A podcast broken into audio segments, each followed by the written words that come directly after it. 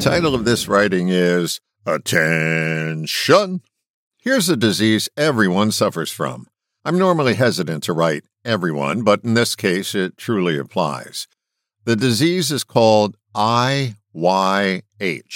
That's an acronym for In Your Head. How much time do we spend inside our head chatting up a storm that no one can hear and is of no consequence?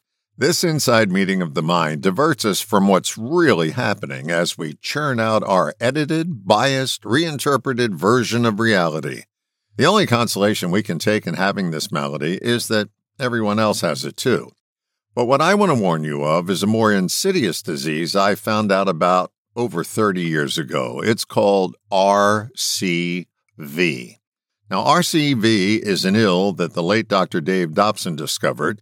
It stands for rectal canal vision. RCV is very similar to in your head, with this one major distinction your head is up your ass. The difficulty here is that even if you open your eyes, you're still in the dark. The only known treatment for RCV is a major intervention. Occasionally, it's divine intervention that brings the cure, but that's a rare occurrence.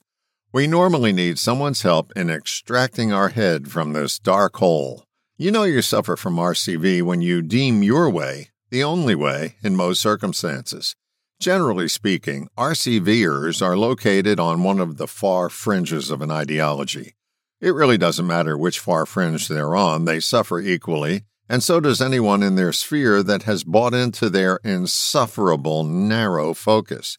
People infected with RCV are immune to the facts, so logic is not an extraction tool. Shunning them drives them deeper into their hole to churn out more insane rhetoric. Think of uh, the Unabomber. The problem today is you don't have to crank out your manifesto on an old typewriter. You now have the internet, social media. All you need is a computer or a smartphone to attract the following of the dumbest people people incapable of separating the wheat from the bullshit. So, what do we do to help those with rectal canal vision? I'm reminded of the biblical phrase, You will always have the poor among you. Chances are most of these people will die with this disease, but some can be saved. Now, this is only a guess, but I believe the cure is attention.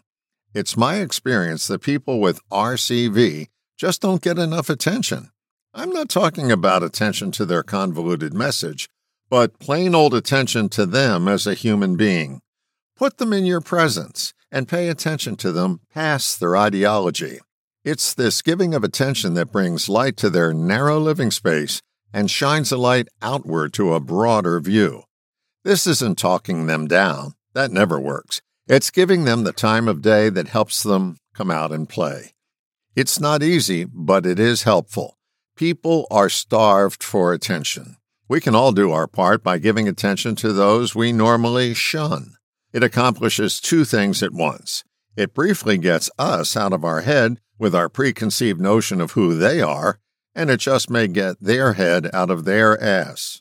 All the best, John.